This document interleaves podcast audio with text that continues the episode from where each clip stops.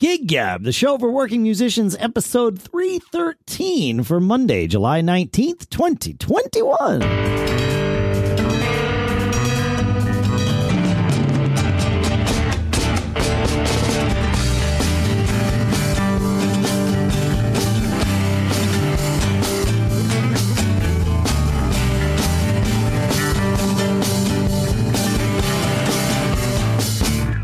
Folks, and welcome to Gig Gab, the show by, for, and about working musicians here in Durham, New Hampshire. I'm Dave Hamilton.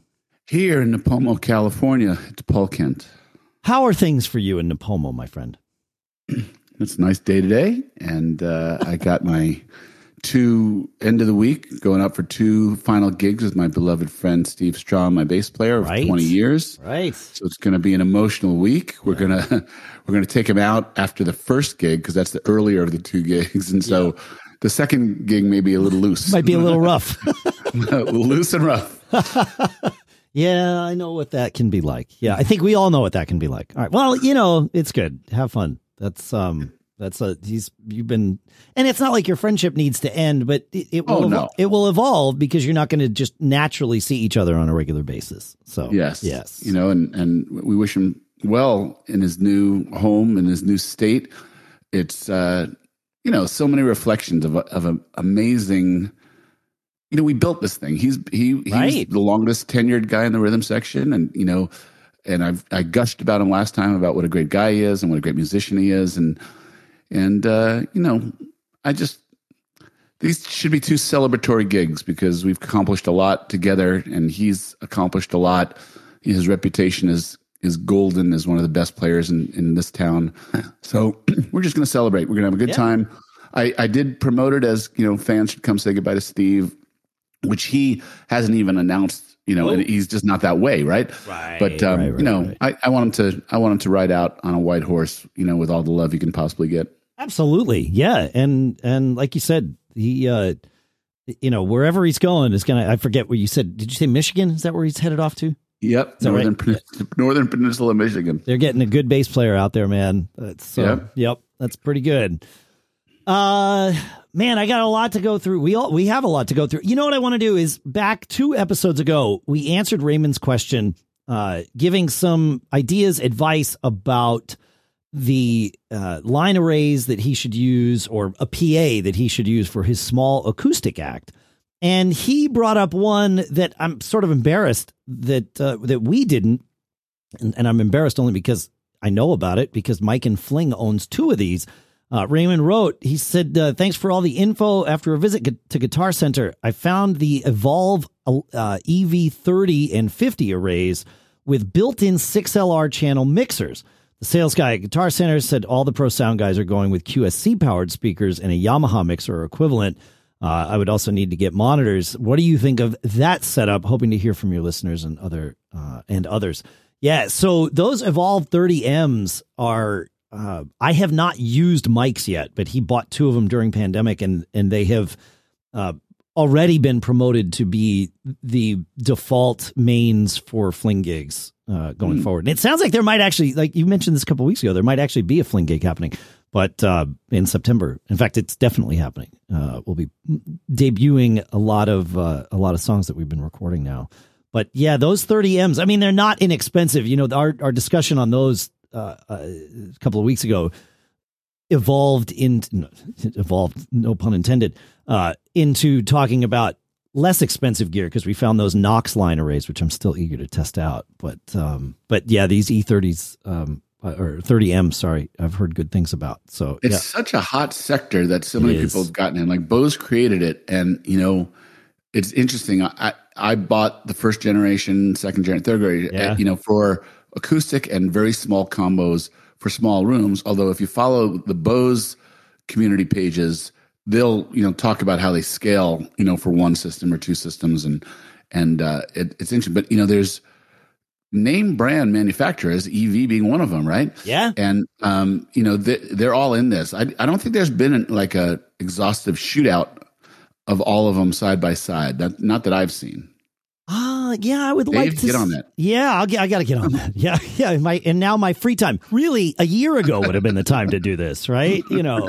But this thing, I I did not realize, in fact, until Raymond's email, because I haven't seen Mike's yet, that these 30Ms have six XLR inputs. That's a big deal for Yeah, for this product category, right? Yeah. and one of them, it there are four that are mono inputs, and then there's one that's a stereo input, uh, which is, I mean, it just like that blows away everything else I've seen. Most of them have at most two built into the the thing, and then like you said with the Bose, you know, you can add on to it and have the mixer. Well, you're six hundred dollars to add four channels, Yeah. which would give you six channels, or you know nine hundred dollars to add eight channels. That's what I'm saying, man. So yeah, it's Again, fascinating. I think it's all in the sound because I am so sold on this tone match stuff about Mm. you know how it just really for people who don't know how to EQ their own stuff, right? These presets are just Yeah. awesome. Yeah, yeah, know? yeah. Yeah, for sure. Yep. Yep. Yeah, we um at the chafed gig. So I played I was supposed to have if we had had this conversation a week ago, uh I would have told you that I had four gigs this past weekend, Thursday, Friday, and then two on Saturday. As it turned out, I only had two on Saturday. The Thursday gig wound up getting canceled because somebody in the band wound up having a commitment that needed to wind up canceling the gig. And then uh, Friday's gig evidently had been, it was supposed to be Monkey Fist at the football field. Uh, and evidently that had been canceled a month and a half ago. I just didn't get the memo.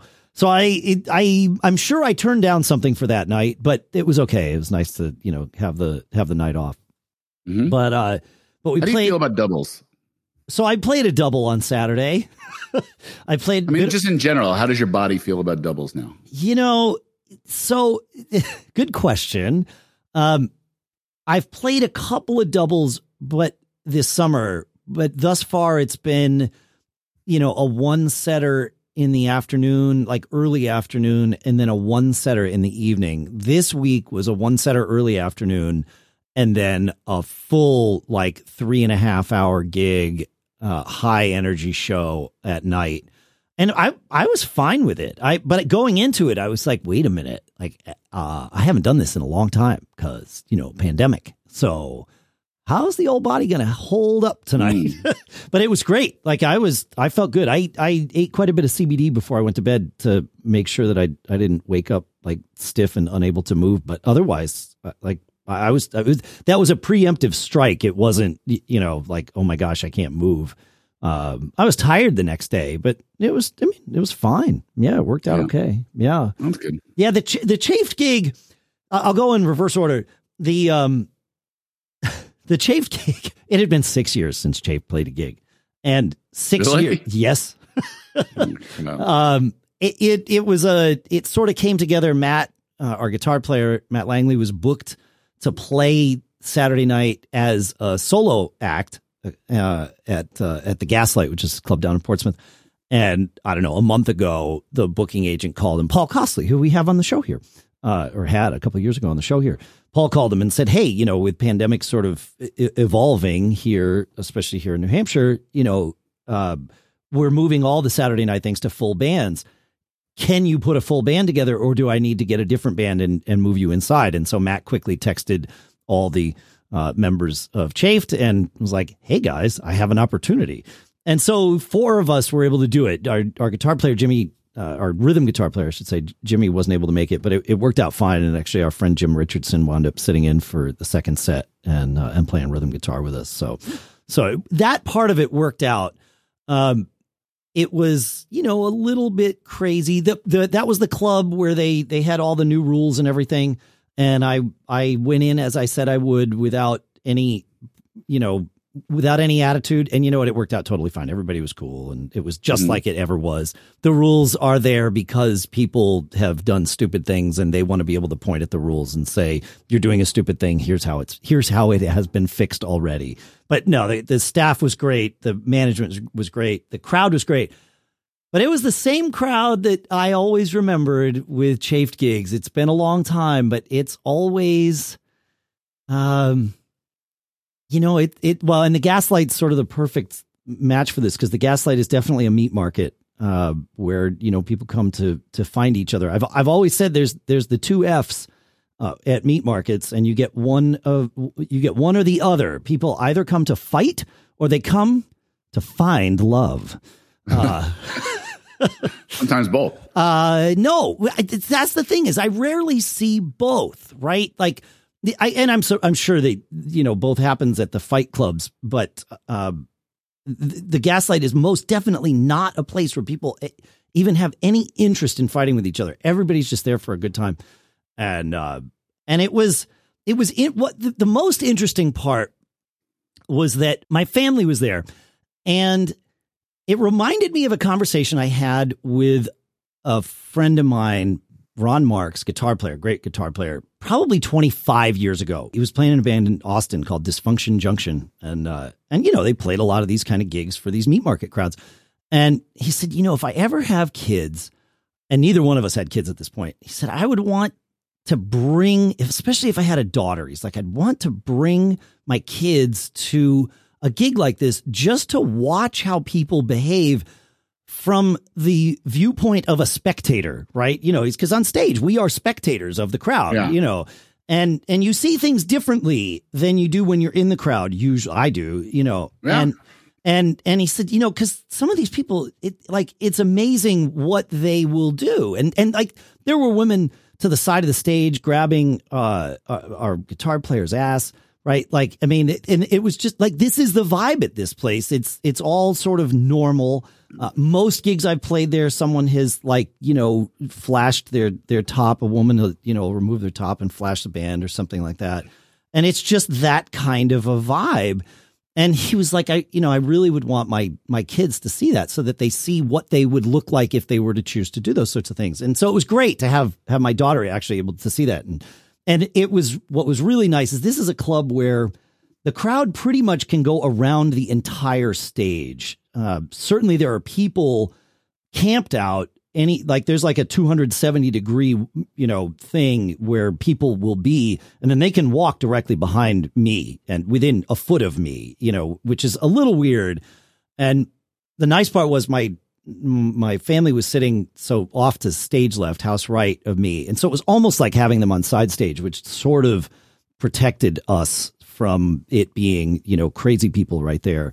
But there was a bachelorette party. There was a wedding. There were two birthdays. There was a woman from LA who made us play LA Woman. And it was like every other chafed gig that we've ever played where we had, we came in with a set list. In fact, I came in with a really kind of hard and fast set list because we, I had not seen our bass player in four years you know so like like there there was no way we did not rehearse right? And so uh it, it was like we got to stay on the got to stay on the list got to stay on the list.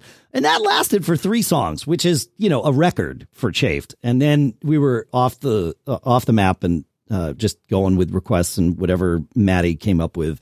And it went great. It was fine. Like the band played well and, and everything went well. But it was interesting to see people behaving you know like people again, it had been a while since I'd seen that sort of thing for an extended period of time, but it was fun. I mean, it, like I said, that, that place never feels dangerous. It just feels a little crazy.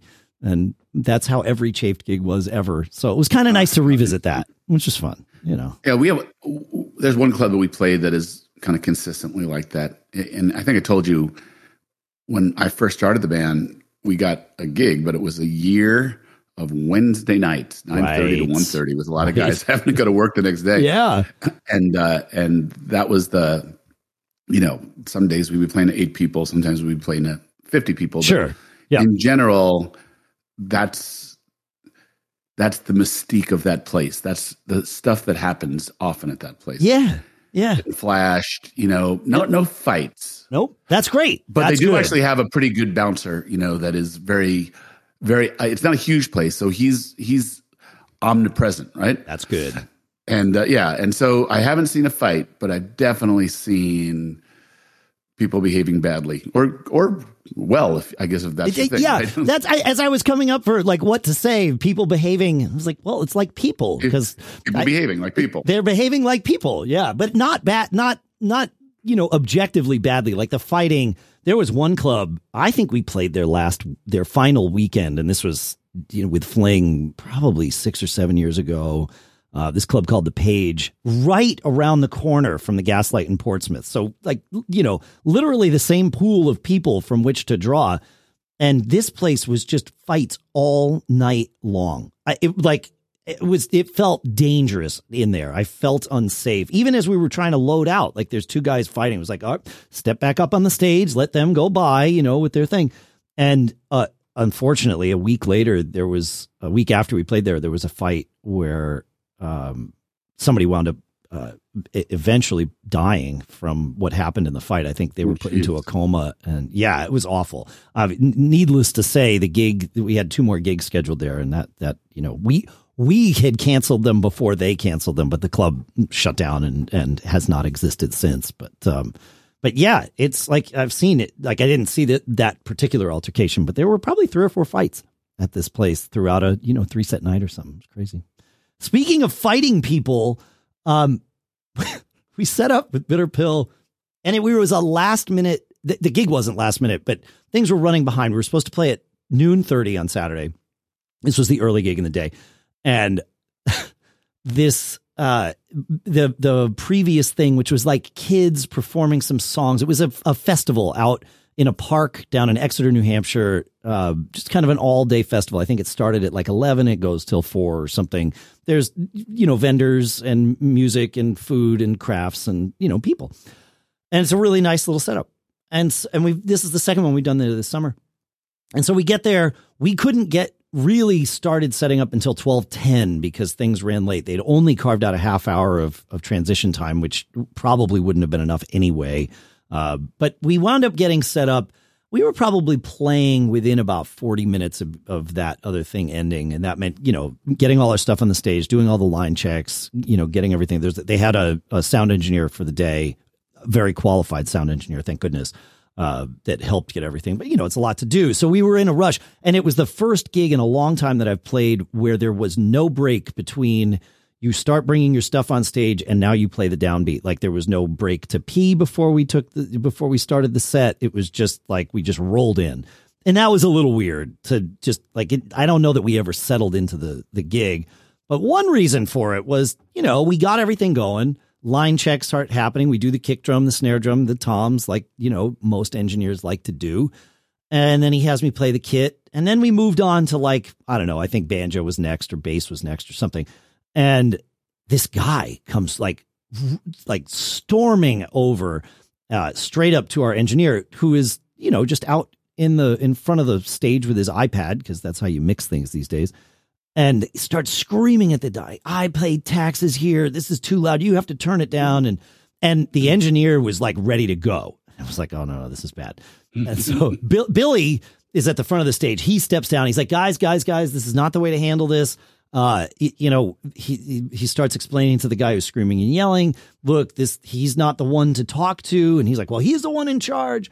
And he's like, yeah, but he's just being paid. He's doing what he's being paid to do you, you got to talk to the people that organize this. And thankfully, at that point, that one of the organizers came over, and, and this guy again starts in with, "I pay taxes here. I live right there, and you should come to my house and feel my windows." And it's like, yeah, you bought a house right next to a public park, like you know. And it's twelve thirty on a on a Saturday afternoon. It's not like midnight thirty on a Wednesday or something. Like, dude, it's, it's gonna happen. Like, chill. Mm. And this was been on the schedule. Like you could have gone out of town. You could have gone somewhere else for the day if this really. It was clear that he woke up that morning knowing what looking he was going to do. Yeah, yeah. No, not not just looking for a fight.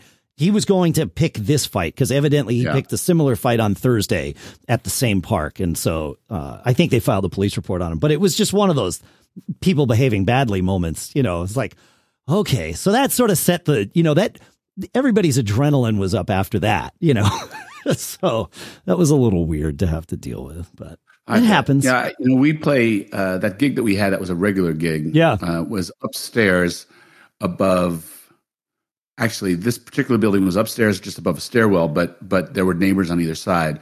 And we've had times where uh, we're sound checking about six thirty seven, yeah. and the business owners downstairs come up, you know, looking for that same that same conversation. You know, steam coming out of their their collar, and you know, eyes red, and you know, walking with a purpose. And you can tell it's just going to be like, yeah, we're we're hired to play the music. Talk talk to the people on the place. We're here to just do our job. Yeah, we're doing our thing. Like wh- whatever we can do to accommodate needs to happen through you know the the appropriate power channels. It's not yeah. it's not our decision. We're doing what we are hired to do. If we stop, we are now. and they don't understand that. They're no, they don't. closest person to take it out on. That's but, it. Uh, yeah.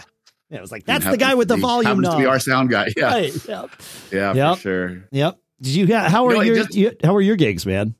Um, last week, well, I'll tell you, I have this one winery gig that um, is an interesting bag for me. A, they were the first people to hire me when I moved down to this new area, and I like the people; they're really nice. Um, but it's a just okay gig that took a little turn. So, um, it's a it's always a very it- it's just me solo for this. So this is a story about me solo Sure. um, uh, it's a terrible tip place because the way that it's set up, I'm far enough away from the people who are listening that it it's awkward for them to walk that far if they can even see that I have a tip jar out. Right. Right. And um, so it's been a terrible tip gig. It's on the lower end of the pay scale. And, um, but they've given me a, a fair amount of repeat business, right? So, like I said, when I'm trying to just get started and say I have a place that is a regular gig and have a little scarcity in my schedule, I was grateful to take it, and I'm grateful for the gig. Sure. But you know, you start adding up kind of the some of the factors, and then you know, when I showed up for the gig this weekend, they had complaints from their neighbors about sound. And this is just sound, and I'm just a solo guy, right? So they moved me inside. Uh, there's like a roll up door, you know, in this warehouse area. They moved me deeper into the into the tasting room while most people on a nice day are sitting outside. So I played to almost nobody on That Saturday. sucks. Almost. So, you know, it's a thing where it wasn't great. Like I said, it's a little bit on the low end of the pay scale, almost non existent tips, now non existent tips. And, you know, I guess it's just one of those things. You know, it's not, it's not a per, you know, they're, they're doing what they think is okay. Right. Um, although one interesting thing about this gig, again, again, you kind of add up things and they, you know, start, you start to see a pattern. So this is a gig where um, I was requested to play all blues. oh, okay. Yeah. And so I was like, you sure you want single solo acoustic blues for three hours? I mean, you sure that's the, you know, the vibe that you want? He goes, yep. You know, we want to be different than every other place, you know, other place, no country, absolutely no country. That'll get you fired. Um, and you know, there's plenty of guys strumming classic rock stuff. And so he goes, this is, this is our vibe. And, and I was like, all right. So, you know, I, I was in for a dime, in for a dollar. So I learned a bunch of acoustic blues to play there. And, um, but again, I put in a ton of time and then these other factors. And so it's kind of like one of those things where, well, you know, do you think, I just wonder if that's a conversation you can have. I kind of feel like it's not. Because again, if your assumption is you're going to ask people to learn a, a three hour show for you, and, you know, I would hope that they understand where they are on the pay scale.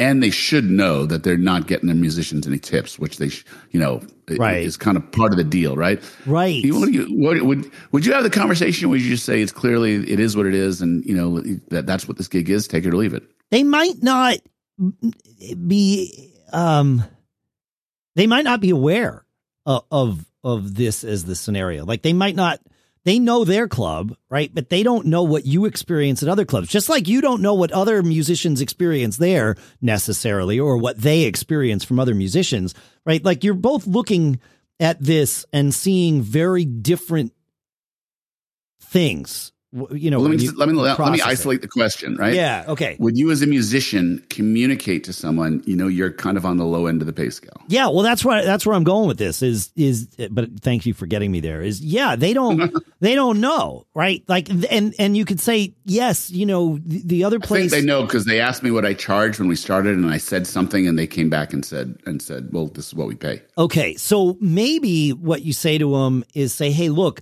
you know, I know that you know you're paying me less than uh, than I get elsewhere because we had that conversation. What I didn't know coming into this was that there was really no opportunity for tipping here. Mm. Uh, you know, I, I even at my standard rate, there is an expectation that I'll put out a tip jar and that tipping is a part of the scenario, especially for a solo acoustic guitar player. Like that's a, I would, I would say that that's a time honored, you know, tradition. It's well expected that if there's a solo act, there's a tip jar. Whether there's a tip jar with a band or not, things get a little, you know, wishy washy. But certainly, solo musician tip jar, that's a normal thing. And you could say, I came in here with the expectation that that I would be able to earn tips in, in, addition yeah. to the base that you're giving me. And that's not that's not possible because of the logistics here. You may not know this, right? Like it's it's I know you wouldn't do this, right? But this is the conversation to have from a let me be helpful point of view as opposed to I pay taxes, you know. So uh, not know, that you would ever what not that you would makes sense. It's like all conversations are good conversations. Yeah. If it's a respectful, you know, honest, direct thing. And, you know, yes, it may end up in them saying take it or leave it, or, you know, you know, sorry you feel we don't pay you fairly. You know, it, it, I guess it all it's 50% in the approach and 50% yes. in the intent, right? Right. And so, right. you know, I guess all conversations are good um, you know, you, but if you choose to have the conversation, be prepared that, you know, you could get a, a variety of outcomes. Good, yeah, you're not going to get the answer. or nothing. You're right. The answer that you want isn't, this isn't one of those things, right? What's the negotiating tactic is, you know, only answer a question that you know the answer to, or only mm. ask a question you know the answer to. You don't get to do that in this particular scenario. You don't, you know, unless you know someone that's already had this conversation with them. Right. Uh, if if you don't, then you have to go in knowing, just like you said, that the out the outcome is not yours to control. Yeah. yeah, yeah. You can nudge it. Uh, you can ask. Yep. There's nothing wrong with asking, especially if it's you know friendly and from from a position of collaboration. Like I like playing here. I'd like to continue playing here. Yeah, but I wonder good. I wonder what we could do about this. And maybe the answer is you know, I'm going to put the tip jar out there where the people are, and maybe you could pass it around for me, you know, something like that. Throwing yeah. those kind of options, even if they are non optimal for the party with whom you're having the conversation, it puts them in the position of coming up with an alternative, right? Like you're saying, oh, like, like here we could do A, B, or C, and they don't, you, you, you know darn well they're not going to like A, B, or C, right? Uh, yeah. Or or A and B they're not going to like, but C is or you could pay me more money. Like, oh, okay, I see. Right, we're not going to want to to hand around his tip jar for him. Maybe we should just pay him more money, you know. Or yeah. option D, uh, thanks but no thanks. You know, we'll, we'll yeah. I, am just kind of reflecting. You're saying it all makes sense, right? The trepidation is: do you do, do you feel as though you're just talking about money is going to make things sensitive? And they may. I mean, they but might. At the end of the day, do you want do you want to take the bad situation or do you want to right. try and make it better? Right. So I I guess that's the thing is like you know I a lot a lot of musicians take any gig don't or, you know it's very hard to say no because you don't know when the dry spell is going to come and I and I think that you you kind of train yourself to say yes and be protective. Yes. Um, and so you know I guess just hearing you talk it out, I should know this, right? You know, it's a conversation, and if you are respectful, you rarely will respectful and with good intent totally go south. No, it's right? it's not going to go south. But but it it is it, you know, negotiating is at some level a confrontation, right? You are bringing up something that you want from the other person, right? So you are confronting them and saying, hey, here's a thing I would like from you, right? Well, the art is to not make it feel like a confrontation. Well, that's right? the key. But you know, as the person who's going to bring up the money subject, and money is like,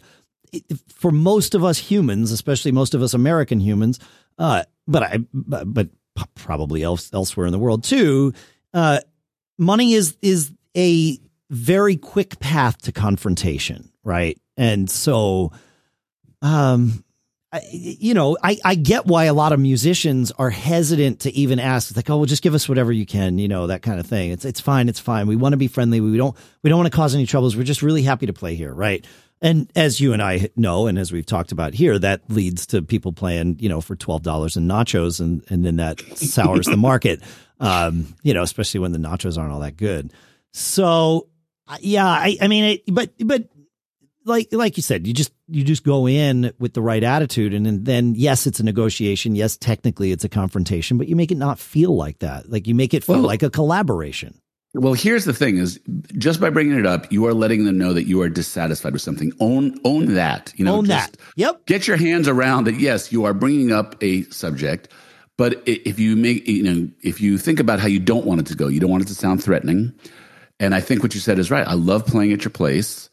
Um, but you know, this last change with moving me inside, you know, was already not a not a huge tip night for me. Now it's a non-existent tip night for me. Is there anything you think we can do about that? That's right. Because I really like playing here. Make it the you know the complaint yeah. sandwich, right? Like you know. Yes. The- Sorry, did I just get? Did I just did I just share one of my secrets? Like, I mean, I that's but that's how you do it, right? I love playing here. I want more money. I'd really like to play here again. You know, you people are great. You know, whatever it is, like you know how to do that. Like that's yeah, yeah, yeah, yeah. yeah. well, well, as long as we're on this topic and yeah, uh, and and uh, doing negotiations, I got a really interesting one for you. Okay. So, I'm finding that where I have moved to, they more often ask, "What do you charge?" Where I came from, it was like, "Here's what we pay." Yep. Okay, so the, the, we'll just put those as two facts on the wall. So, yep. anyway, I got a I've been trying to get a gig, running a guy down by email is, is the is the method I've been using, and finally get a hold of someone. He asked for um, some demos, sent me a note back, said it sounds good, and I said, "Can I send you my availabilities?" I actually want to you know put that on the shelf because that's another thing to talk about as a as kind of a tactic to a express that you are busy, that you are working, and that sure. your you know your schedule has finite amount of availability. We should talk now before this changes again. But the interesting thing that was is um, uh, he said, "Yes, send me your availability. Let's get you some dates." And I sent him my availability, and in this email, I said, "And I charge X." And I haven't heard from him since, and he hasn't returned about four or five. So this is the question of do you ask people what their budget is and then start negotiating around that do you just say what you charge and you know be prepared to live or die on that how do you keep these conversations alive and the, and the concerning thing about this was is that a negotiation was moving along and this is the only thing i can think of that killed it dead dead dead and I don't know how far off we could have been because you know what, hundred bucks or something like that. Yeah, right, I mean, right. How far off could I have been? But it did kill a conversation. So my question to you, oh sage business negotiating negotiating sandwich person guy, um, is is um, lead with your price or lead with asking what their budget is and then follow up with well i typically charge this and you know get into that conversation um, in these types of scenarios is it better to is it better to negotiate or is it better to stand by your price or build into your price some room? And again, if I would have built in more into this, assuming I was going to have to negotiate, um, I, you know, I definitely wouldn't have got a call back if, right. if that in fact is why this guy went away. So if you don't know, like I said, sometimes people will ask me right away, what, you, what do you charge? Right. Um, and sometimes people don't say anything. If they don't say anything, so this is tricky, right? Because uh, it, uh, I'll, I'll start with a slightly different example. When we are hiring someone for one of the businesses, I make sure that the salary, the money conversation, at least at a very, you know, general level, happens in conversation number one. Because I don't want to waste anybody's time, right? You know, if I can afford to pay you $40,000 a year, and that's what I've got carved out for this position, and you need $80,000 a year, that's a like we got to have that talk right up front. That because otherwise we're just wasting each other's time, right? right? So I like to talk about money up front. I've found it way easier. Everybody has it in the back of their head. It, it's definitely there. Nobody's going to come work for me for free. The conversation's going to happen. It's yeah. going to happen. We all know it, right? So I, I always I, like, and it it usually comes across as a relief. Like, oh, great, we're talking about this now awesome. Like, wow, you might be somebody that I could I could work with. You're like, it's like, yeah, well, it's, it's, all a negotiation. You just don't realize what parts of it are happening at what times. And and so you know the the money thing, I do like to talk about it up front, uh, just to take the sweat off. But what's weird, what the situation you're in is that you don't know that money, you're making an assumption. Now, it's an educated guess. Don't get me wrong.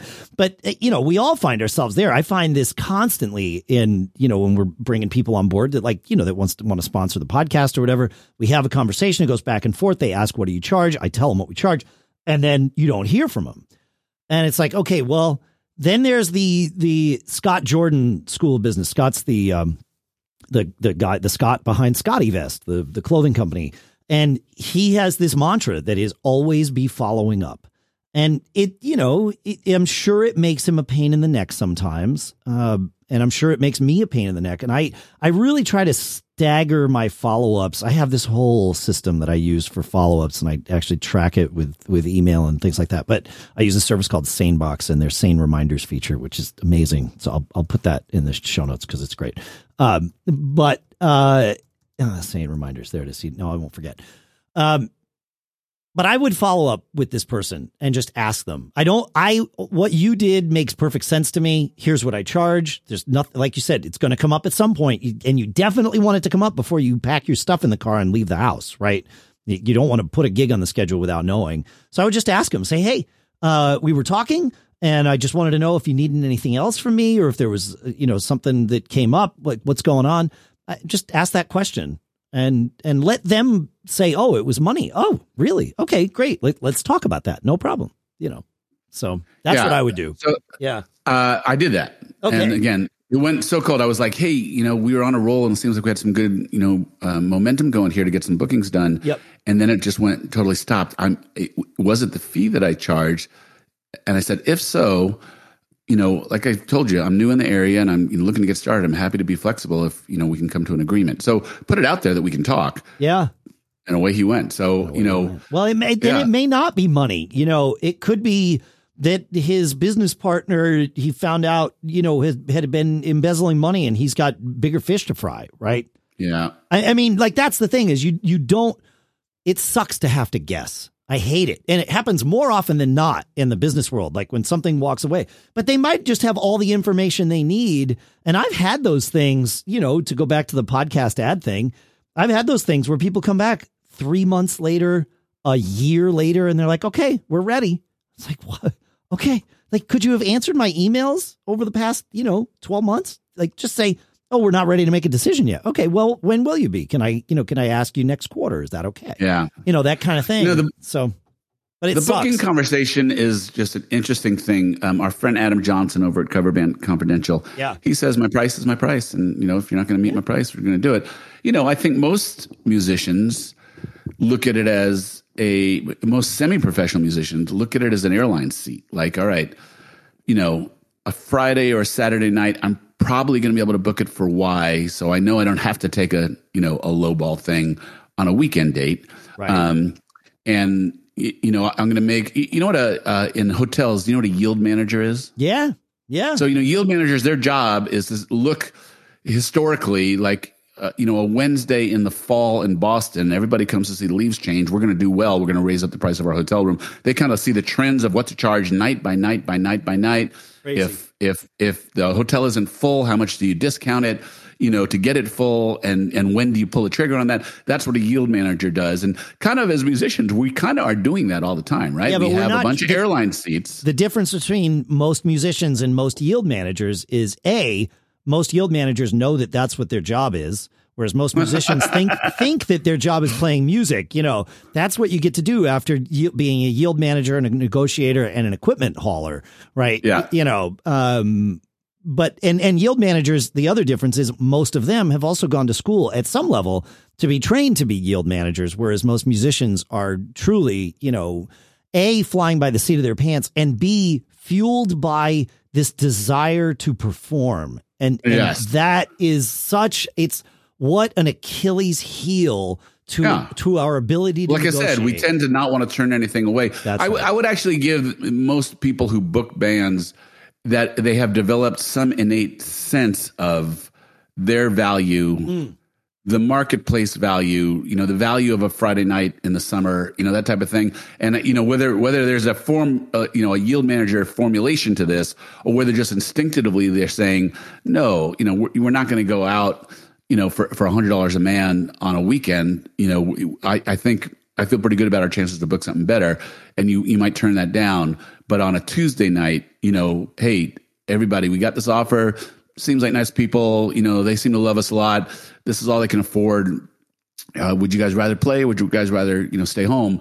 Is a conversation I think many bands have. Yeah. On, on a regular basis when a gig offer comes in, right? That's right. So so you know this this whole process of of putting it through a formal or informal thought process, you know, as to how you evaluate a gig. Uh, like I said, you know, the house rockers generally, not always, but I'd say 75% of the time, we get asked what our rate is, especially for corporate and, and, and weddings, right? That's for fair. that type of thing. Yeah. What do you charge? Clubs will tell you what they pay, and you get to choose whether that's that's good for you or not. Right. And what you know, and Right. again, for musicians, like you said, a, a desire to perform is one thing.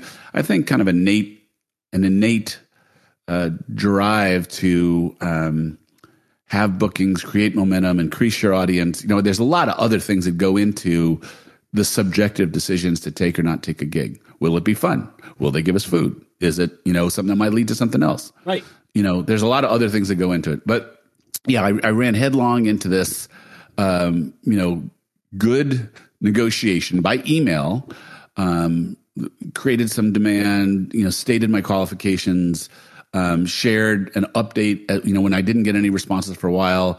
Sent a new video and said, "Hey, here's something I did last weekend, so would love to play for you."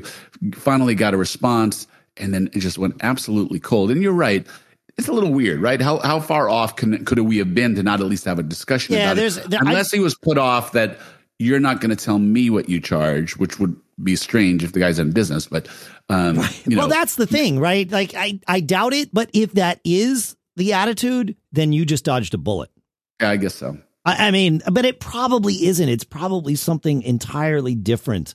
Um, and, and so I, I recommend that everybody create their RFC list. Uh, and that is your reasons for contact list. And don't think that you will remember all of these. Create a spreadsheet. And in one column, you're going to list all the reasons for contact. So you have the new video, you have I learned some blues songs, you have like anything. It doesn't matter. Here's my summer schedule. I have one date available. I would love to play your place. Like all of those things. And then, uh, you know, in the rows across the top, or you do it either way, it doesn't matter. You put the club, right? The, or the booking agent, however the case may be. And then in the cell that matches your reason for contacting the booking agent, you put the date so that you know the last time you used that reason with that agent or that manager of that club. And then you can, you know, reuse those over time. But it's the, the RFC list allows you an excuse to contact people when it might otherwise be awkward for you to just check in and say, Hey, are you going to book me?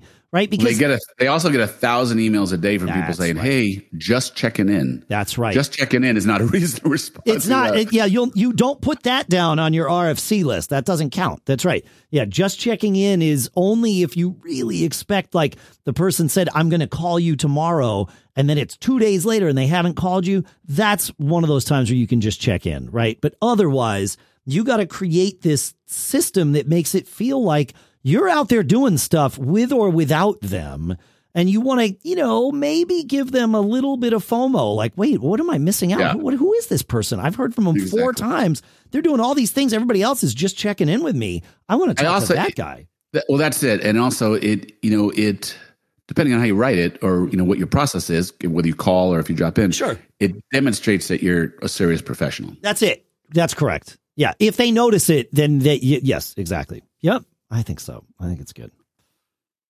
Right. That's what I got for today. You got anything else, man?